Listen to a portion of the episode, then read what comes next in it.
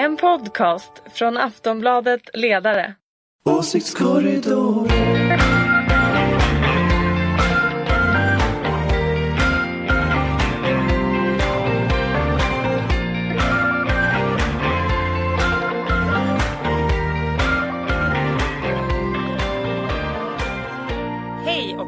Välkomna till Åsiktskorridoren, ett poddradioprogram från Aftonbladets ledarredaktion.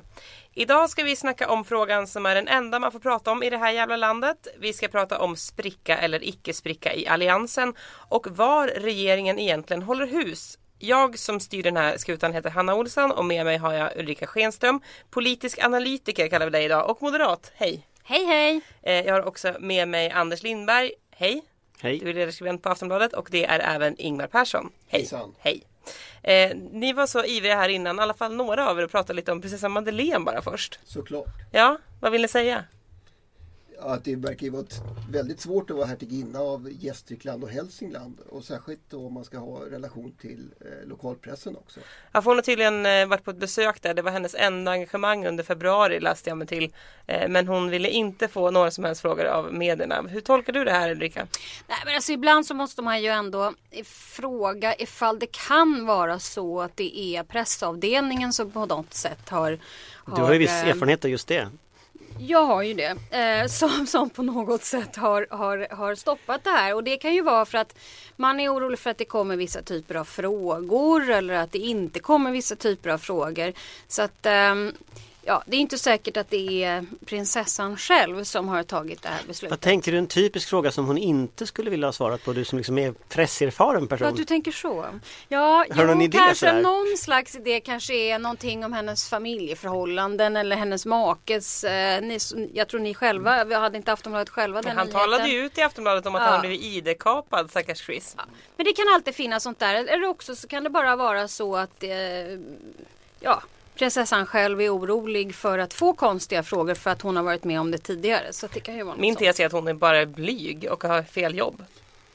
Fast, fast problemet blir ju också när, när man har liksom ett ärftligt, eh, en ärftlig statschef och, och hon står inte sådär jättelångt från tronen och så säger människan ingenting. Alltså man kan ju förstå att ändå media lokalt blir ju lite upprörda över det här. För det, det, det ligger ju ändå på något sätt i det demokratiska uppdraget att man, man svarar. Sen tror jag ju precis som Ulrika säger att, att här, här finns det en gravad hund. Det finns ett antal frågor hon inte vill svara på. Eh, Det är säkert familjefrågor men det är, det är ju också så att när, när kronprinsessan svarade på frågor i Auschwitz för några, någon vecka sedan så fick hon frågor om familjens eh, nazistiska historia och det är klart att, att Det kan antagligen ligga med i... det, det vill man ju Absolut. liksom det, det vill man ju säkert inte återupprepa. Och, det- och, och, ja. det på, och, och, som att P4 då blir så otroligt upprörda. Det är ju inte för att de inte fick ställa de här frågorna om ehm, ja, vad eh, prinsessan hade för kläder på sig, vilka andra resor i länet och i landskapet som hon ska göra. Vilken är din favoritplats i Gästrikland? Exakt, utan det kommer ju vara andra typer av frågor för annars skulle ju den här journalisten inte ha blivit så upprörd för att inte få ställa sina Fast frågor. var inte så säker på det. Alltså om man nu är eh, P4 eh, Gävleborg eh, och ska försöka hävda att ja men titta här nu är vi och bevakar hertiginnan utav Gästrikland och Hälsinglands besök. Så det, alltså, jag tror nog att de kan känna sig lite förorättade. Ja, jag måste säga att jag intervjuade kungen för Östersundsposten en gång i världen när jag var typ 17. Eh, och min vassa fråga var hur trivs kungen i Östersund? Så att, eh, inte alltid befogad rädsla för Fast, lokalmedier. fast, fast den här journalisten är inte 17. Nej, Nej. nej. Nej. De kanske hade mer att frukta där. Ska vi ge oss in på eh, det som är lite mer traditionell politik då? Eh, jag tänkte att vi skulle eh, prata om Alliansen där vi plötsligt ser alliansare debattera mot varandra i både Agenda och Aktuellt.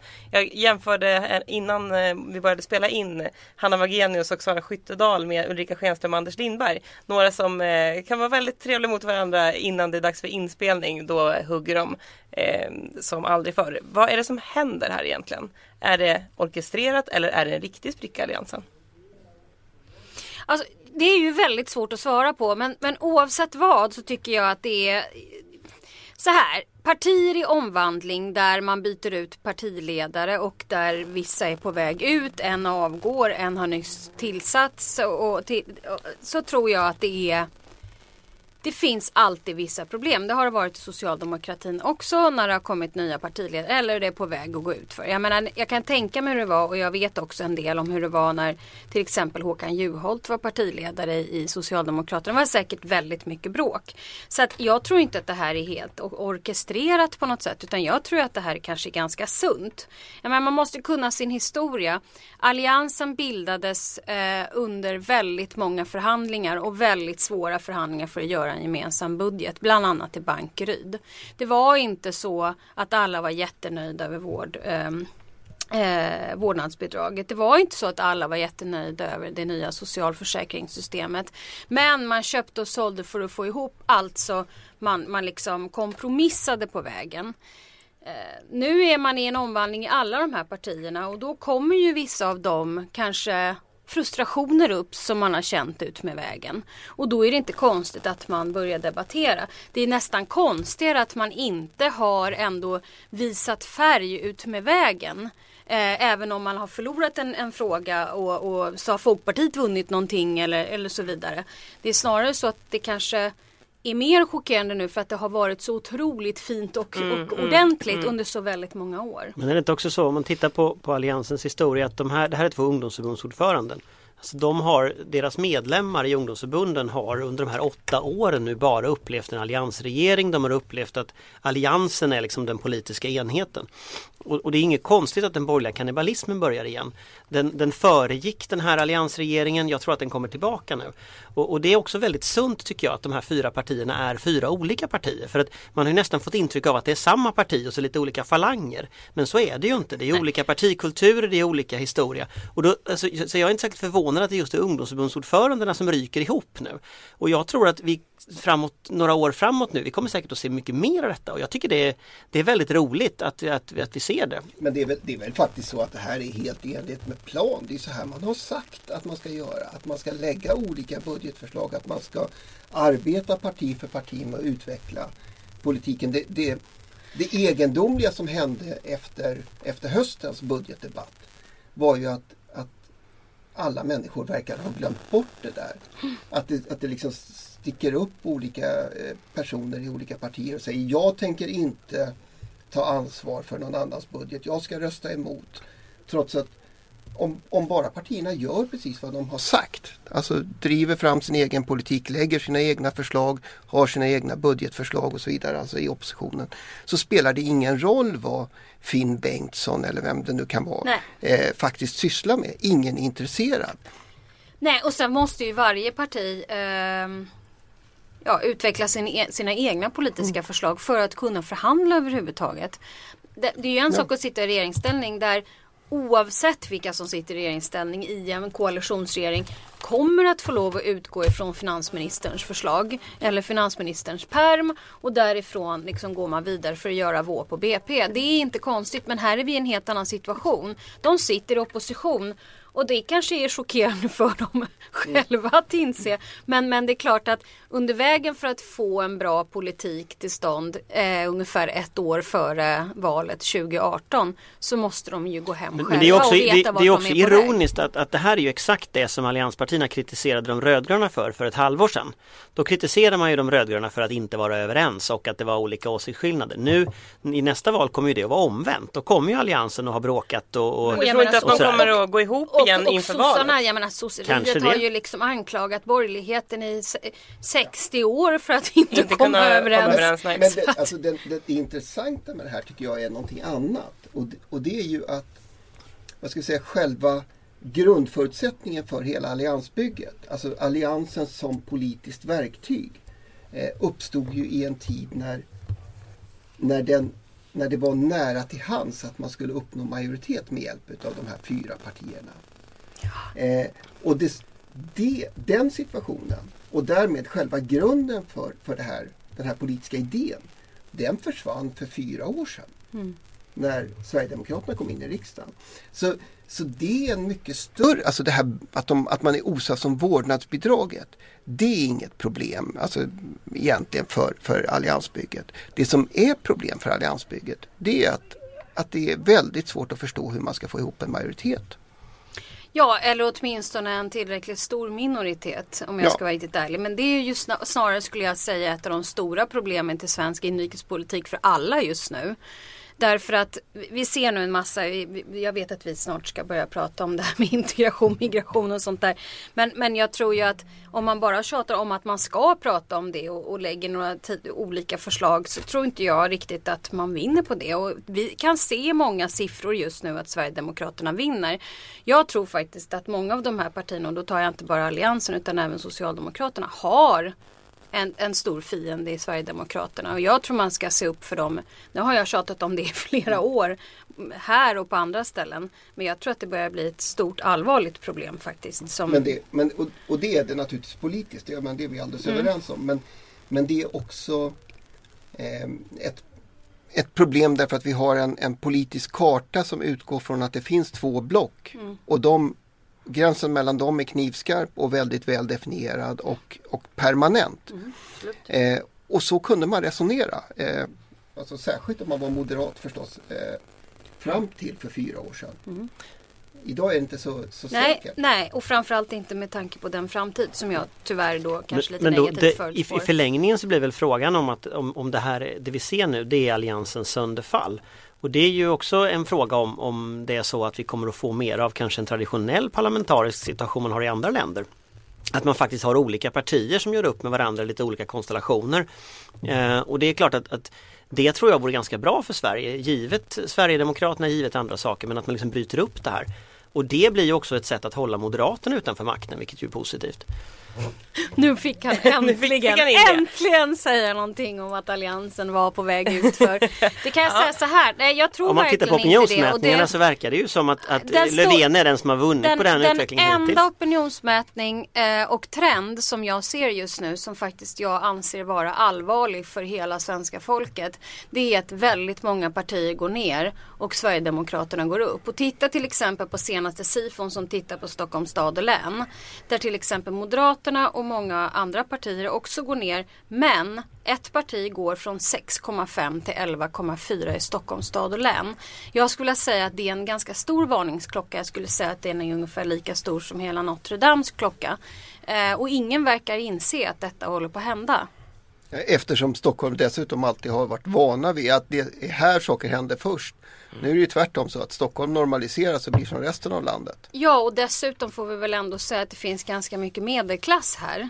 Och när medelklassen börjar tycka att det är okej att ordentligt rösta på, på Sverigedemokraterna så tycker jag faktiskt att det är ganska Men då kommer, vi, då kommer vi in på det som vi har snuddat vid lite grann om eh, den debatt som råder nu och det debattklimat som vi börjar, börjar se mer och mer tydligt framför oss. Den här frågan som alla pratar om eh, som ska vara så hemskt tabu men som inte är det längre. Eh, migration, integration, eh, volymer, alla de här orden nämns hela tiden. Jag tror att i P1, P1s liksom ekosändningar på morgnarna så handlar det mest bara om flyktingfrågan. Eh, vad är det som händer? Men där, där vet vi också en, annan, en annan sak och det är att när det här tog fart i Danmark på riktigt En av de sakerna man såg när den frågan dök upp där och som sen blev liksom de här framgångarna för Dansk Folkeparti Det var ju att alla andra partier började prata om detta. Och, och det, det som jag, jag är väldigt rädd för nu när Kristdemokraterna, Folkpartiet, se vad Moderaterna sen landar i slutligen gör när man liksom lyfter den här typen av frågor hela, hela tiden. Det är ju att vad man gör är ju bekräfta Sverigedemokraternas världsbild. Och jag tror ju att risken är att, att de borgerliga partierna, de tror att de på det här sättet kan få tillbaka väljare från Sverigedemokraterna. Jag tror det är tvärtom, att när de pratar om volymer och, och eh, signalpolitik på olika sätt, då bekräftar de de här människorna som har lämnat partiernas världsbild om att de hade rätt. Så, att, så att jag tror att det är en extremt dålig strategi att bemöta Sverigedemokraterna på det sättet. Och nu gör, verkar ju borgerligheten, delar av den i alla fall, ha valt den. Mm. Jag håller med dig faktiskt. Jag önskar att världen hade kunnat se ut på det sättet. Tyvärr tror jag att svenska folket och väldigt många människor går omkring med en oro, rätt eller fel, som går omkring och har en oro för massor med olika saker som kanske inte ens har med integration och migration att göra.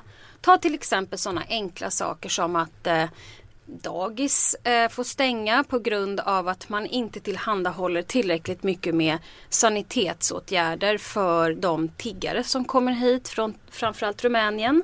Det handlar ju inte om att vi ska stänga stänga gränsen för att de får komma in här. För det tycker inte jag. Jag tycker inte man kan förbjuda det heller.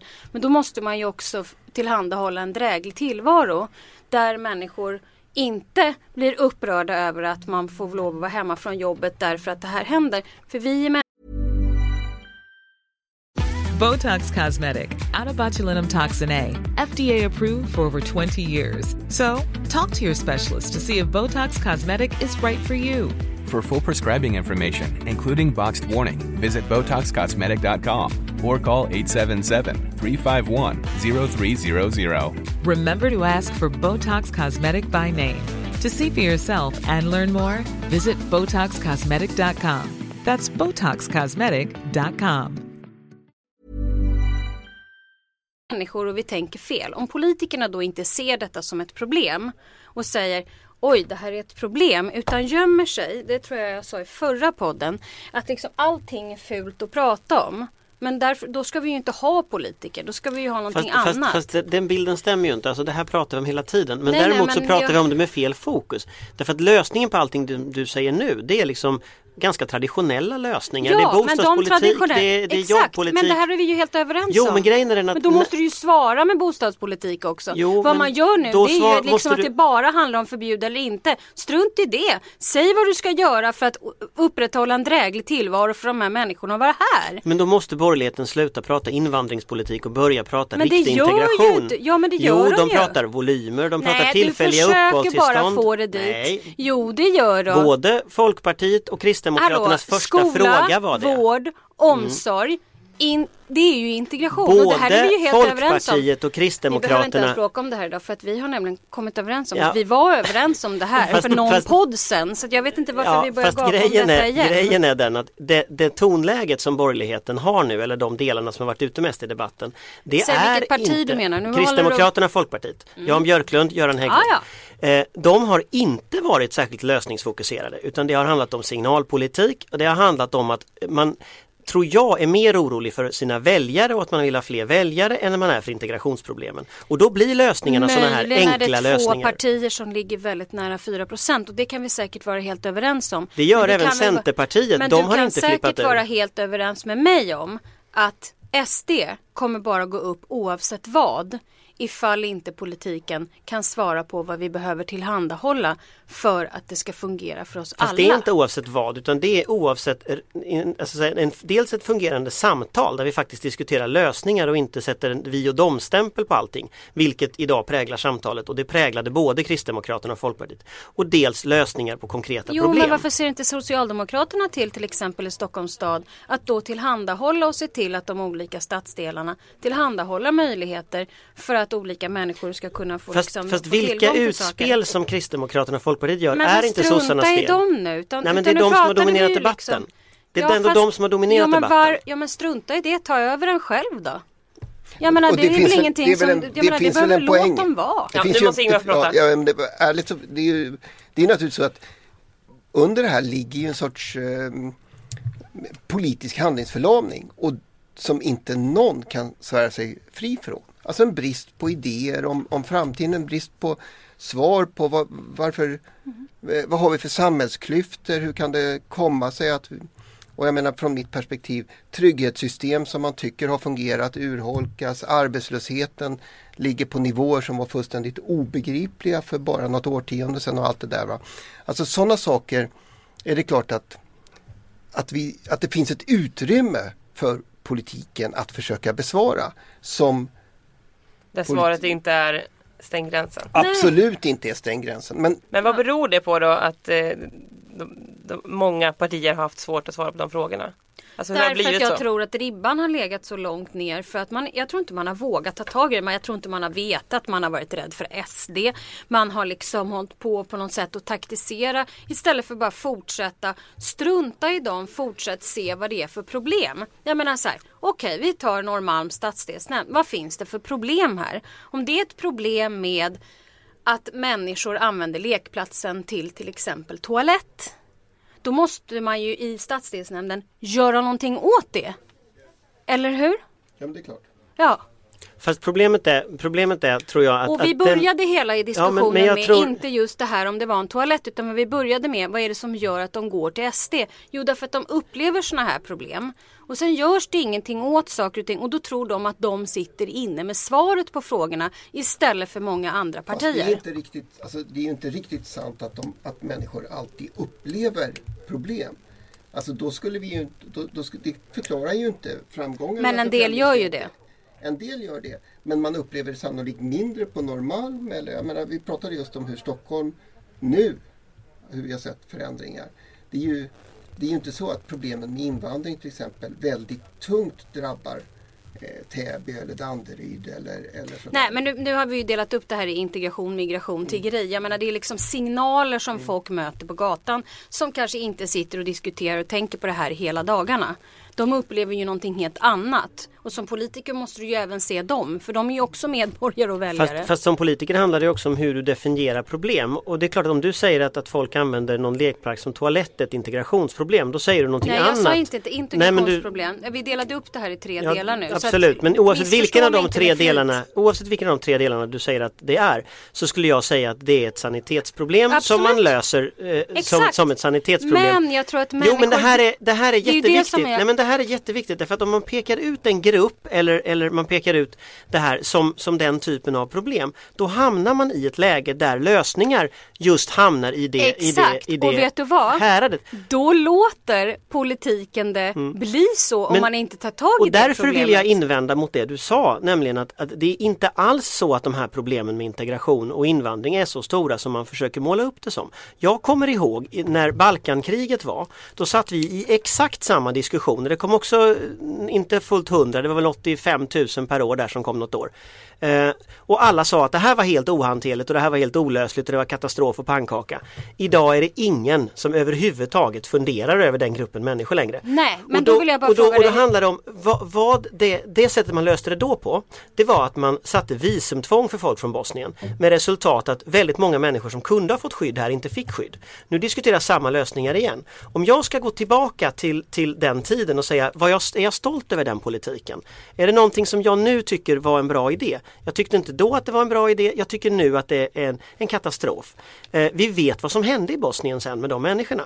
Så att, och jag, därför så, så säga, är min invändning väldigt stor. Det som då målades upp som ett olösligt problem var inte olösligt. Och det som nu målas upp som ett olösligt problem är inte heller olösligt. Utan det är en politisk fråga hur man väljer att se det. Ja, absolut. Men jag tycker att du måste väl ändå inse att Sverigedemokraterna går upp. Och då måste man ändå tänka så här, de går upp, vad kan det bero på? Och då kan man väl sätta sig ner och i helt normalt läge bara titta så här, vad kan det vara för någonting som gör att människor som uppenbarligen inte har några problem, särskilt stora problem i vårt samhälle, som antagligen har tillräckligt mycket i lön för att inte liksom sova illa om natten, som ändå väljer att tycka att SD är svaret. Då måste det ju finnas någonting annat. Och då vill jag bara säga, då är det definitivt någonting som har gått sönder i Sverige. Mm, men det gick sönder då också, fast då hette det Ny Demokrati och inte SD. Fast det är två helt olika Det är saker. två helt olika saker och det är också två helt olika saker med 15 års skillnad så att säga. Mm. Men, men det är lika fullt så att de problemen som lyftes fram då som olösliga är exakt samma problem som idag beskrivs som olösliga. Och de löstes då och jag tror att de kan lösas nu. Ja, men jag ser det inte som olösligt. Det var ju precis det jag försökte säga. Jag ser det ju som att om man bara ser och jag väljer att gärna se det som du gör. Åh, det är ett sanitärt problem vi måste ta i tag i. Men gör det då. Ta tag i det då. Då blir det ju inte ett problem. Mm. Tack för det. Jag tror att vi ska gå vidare till nästa ämne. Eh, Jag vill prata lite grann om regeringen. Vi var inne på det lite grann. Eh, Vi nämnde nog eh, Löfven lite där i integrationsdebatten. Han har efterfrågats i den och jag undrar lite grann vart de har tagit vägen. För att sen Löfven var och minglade i Davos har jag typ inte sett honom alls. Det är väldigt tyst. Jag undrar lite grann vad de pysslar med. Om ni har några teorier? Han var på begravning igår. Ja, Ehm, det var en ledtråd. ja, men det, jag tror inte det är svaret på Är frågan. de nöjda men med att få arbetsro nu vill jag fråga? Det var ju ganska stormigt under hösten men nu har det varit lite lugnare kring regeringen. Absolut, det finns inga politiker som är nöjda med att få arbetsro och inte, inte synas och märkas. Ja fast det är klart när man är i regeringskansliet är det ju inte riktigt lika roligt för man får ju hela tiden frågor på vad man har levererat eller inte har levererat. Och de håller väl på med en våp just nu och sen var det ju så att det var väldigt tur- turbulent väldigt länge. Så det tog dem ganska lång tid innan de insåg att de faktiskt var här. Det var ju liksom inte Det började turbulent och sen höll det på. Och sen kommer ju inte decemberuppgörelsen förrän den 27 december. Så att egentligen så är de ju ganska nya på jobbet. Rent Alltså mentalt. jag, jag, är, alltså. jag är också lite osäker på om de vet vart de ska någonstans. Alltså, jag är lite osäker på vart det här tar vägen. För att de hade ju en budget som var förberedd och beredd och förhandlad och så vidare och sen så föll den. Och nu är liksom frågan Jaha, vad, vad nu då? Vad, vad ska vara kvar? Vad, jag jag tycker ett bra exempel det är liksom retoriken kring sjukförsäkringen till exempel och retoriken kring, kring hur man ska göra med den. Att man verkar ju ha kapitulerat mer eller mindre på ganska många områden inför liksom att den borgerliga beskrivningen är rätt. Och då tänker jag så här att om man är minoritetsregering då ska man kommunicera varje dag. Därför att man vinner inte för att man slår i klubban i bordet. Man- Man vinner därför att på något sätt människor tycker om ens politik och man får igenom den. Eh, det där gjorde ju Fredrik Reinfeldt sin andra mandatperiod ganska skickligt skulle jag säga. Men, men det gör inte den här regeringen jag har lite svårt att förstå varför faktiskt. Fast, fast det, är, det är klart att Ulrika har rätt i att, att förutsättningarna förändrades. Eh, och, och just sjukförsäkringen är ett bra exempel. Alltså där, där har jag förstått att man satt, man satt och arbetade med vad som skulle bli en promemoria om hur man skulle ta bort den bortre, liksom bortre parentesen. Eh, och den finns utannonserad i, i budgetpropositionen och sådär. Och, och, och så faller budgeten och så blir det eh, liksom eh, ut på väg att bli extraval istället. Och det är klart att då går ju då tar det ju bara stopp i, i tjänstemannaarbetet och, och, och med, med de här förslagen. Och sen är det ju uppenbart att ingen har riktigt startat om det. Eh, och det måste man göra för nu är ju regeringen regering. Eh, och, och var de osäkra på om de skulle vara det för, för två månader sedan. Eh, så, så är den osäkerheten borta. Absolut. Men, men det är nog också så att man faktiskt inte kan bedriva socialdemokratisk politik med Anders Borgs skatter. Det är nog omöjligt. Så Ja, att, så att man måste ju på något sätt välja. Man måste liksom välja här. Går man in och vågar höja skatten och vågar ta den debatten då måste man vinna idédebatten först. Ja. Eh, Man kan liksom inte smälla på med en skattehöjning för den kommer bara falla i Det är ganska riksdagen. kort om tid för att vinna en idédebatt nu innan våpen kanske. Det kan vara lite kort. Man kan inte göra så mycket i våpen om, rent konstitutionellt men, men om man ska göra det nästa år, att man ska göra det i höstbudgeten eh, då, då måste man ju tills dess ha argumenterat fram varför skolan behöver mer pengar och sjukvården behöver mer pengar och försvaret behöver mer pengar. Men då får man ju säga det liksom och så får man ta den debatten mot borgerligheten. Och sen kommer säkert borgerligheten och, och liksom, det blir någon, någon allmän kompromiss och alla blir arga på varandra igen. Men, men, men faktum är att om man överhuvudtaget inte tar striden då, då kommer man ju inte att vinna den. Jag försöker minnas om jag sett någon minister i en debatt på den här sidan årsskiftet. Nåja. Men det var jag som Inte Jo men, tänkte men på. i- de, de är med lite då och då i nyheterna har jag Ja. sett. Ja, lite då och då. Det, det är också fördelen när man Det var sitter i Strandhäll som var ute. Och... Strandhäll Det var var i det, ja. agenda här nu också men, men alltså det, det är också, det är också fördelen när man sitter i regering då får man ju också vara oemotsagd tillsammans med en programledare som inte kan så mycket. Kan man vara expert bara. Ja, då kan man vara expert bara. Som, som lördagsintervjun är ett sånt där, då kan, man, då kan man säga många saker så. Men risken är ju också då att då blir man ju ansvarig. Eh, och om vi tittar på Aida Hadzilagic till exempel som ju var i, i lördagsintervjun kring skolpolitiken eller gymnasiepolitiken och sådär. Då blir det ju knepigt om man inte liksom har tänkt färdigt. Va? Eh, och och det, det jag tycker, man får ofta känslan tycker jag att det liksom det, det är man vet flesta, inte vart man är det på är väg. därför de flesta tackar nej till att gå på de där. Alltså det är fint att ha förfrågan och gå på lördagsintervju.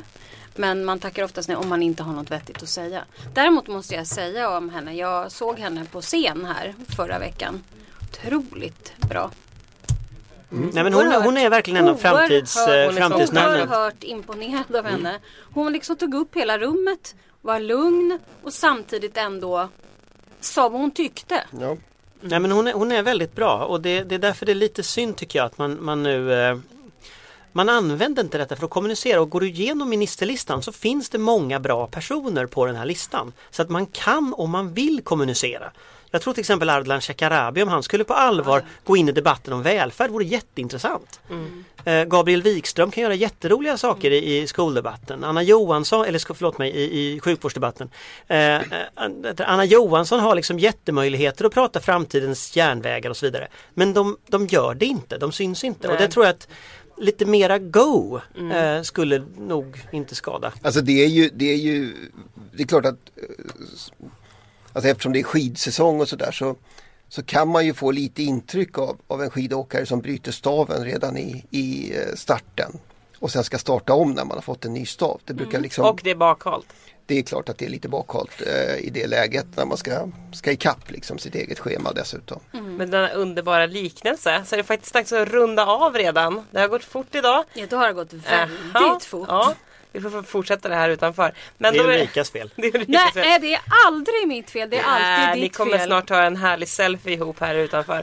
eh, då vill jag tacka Ingvar Persson, Anders Lindberg, Ulrika Schenström och eh, mig själv också, Hanna Olsson. Tack till lyssnarna för att ni lyssnar på Åsiktskorridoren. Vi hörs igen snart. Åsiktskorridoren